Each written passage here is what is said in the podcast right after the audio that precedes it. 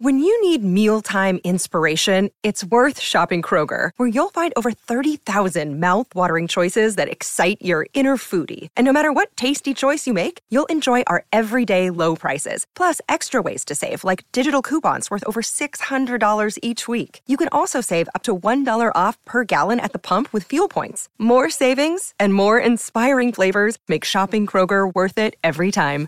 Kroger, fresh for everyone. Fuel restrictions apply.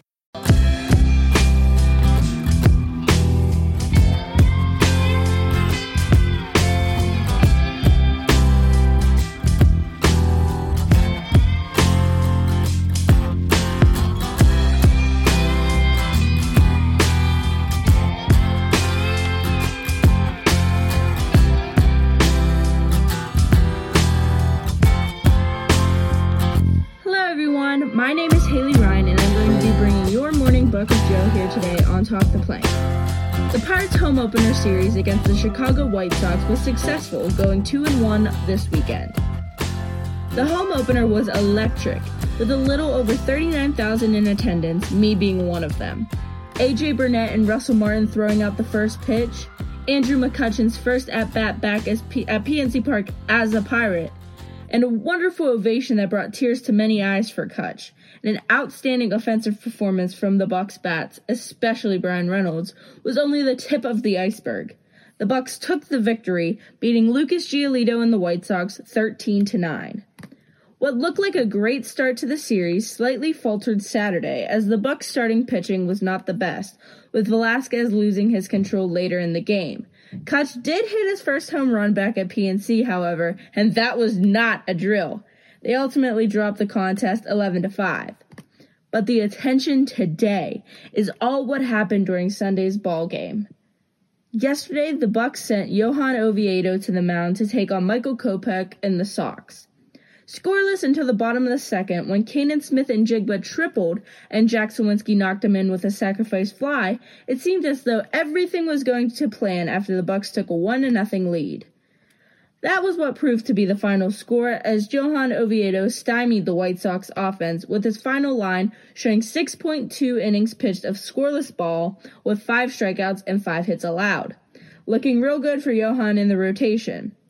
The offense wasn't spectacular as we only had two hits, but still came away with the win. However, what looked like a phenomenal game with an outstanding performance from Oviedo and just solid performances from the bullpen, the Pirates were struck with quite a sad occurrence. In the bottom of the sixth inning, Oneil Cruz started the inning with a walk and ultimately getting to third base on a single from Bryan Reynolds. However, when Brian Hayes came up to bat, no one knew what was coming next.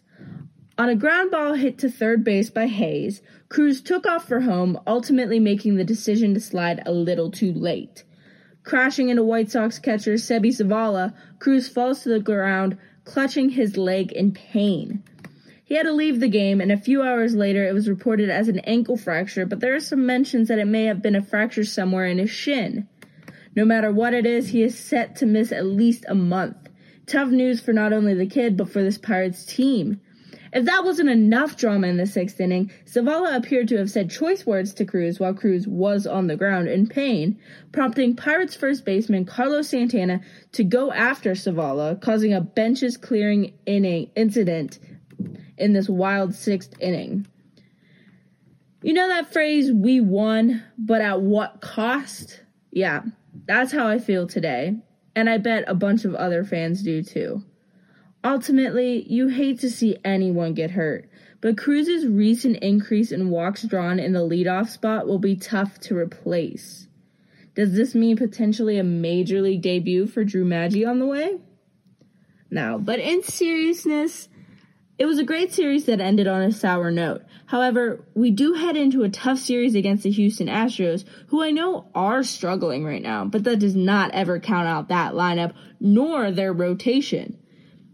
We need to get our heads back in it, pick up Oneil Cruz.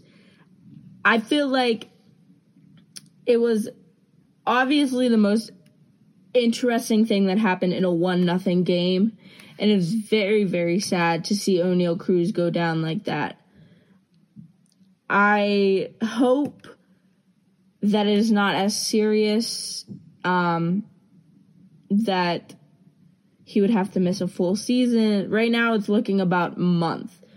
And again, it's speculation with ha- the time frame for Cruz's return, but manager Derek Shelton did state that there was a fracture somewhere.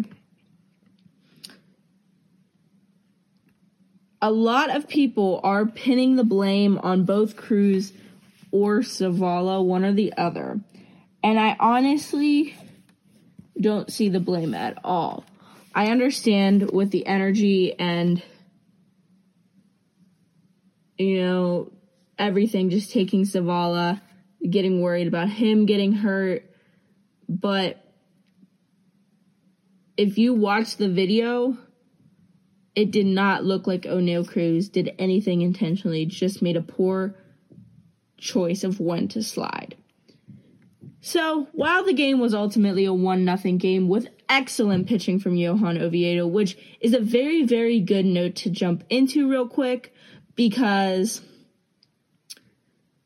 you know, everyone's focused on Cruz and a return. But I really love the step forward from Oviedo. I know his control is a little bit off against Boston, but I really, really like what we've been seeing from him. And in all honesty, in a rotation spearheaded by Contreras, um, Keller, and Oviedo, it could make up for some of the stuff Rich Hill and Vince Velasquez have been doing. Uh, the Pirates wrapped up their series, but they're still at home for this next series against the Houston Astros. The Astros come into PNC Park and they play tonight in the opener at 6:35 p.m. Framber Valdez set to take on the bump for the Astros and Roansy Contreras on the mound for the Bucs. I'm excited to see what Contreras can cook up against tough lineup. But that's all I have for you today with the Morning Buc of Joe. Thanks for tuning in here on Talk the Plank. Make sure to follow Talk the Plank at Talk the Plank Pod and myself at Haley Rhine with an underscore after Rhine. See you all next Monday. Let's go Bucs.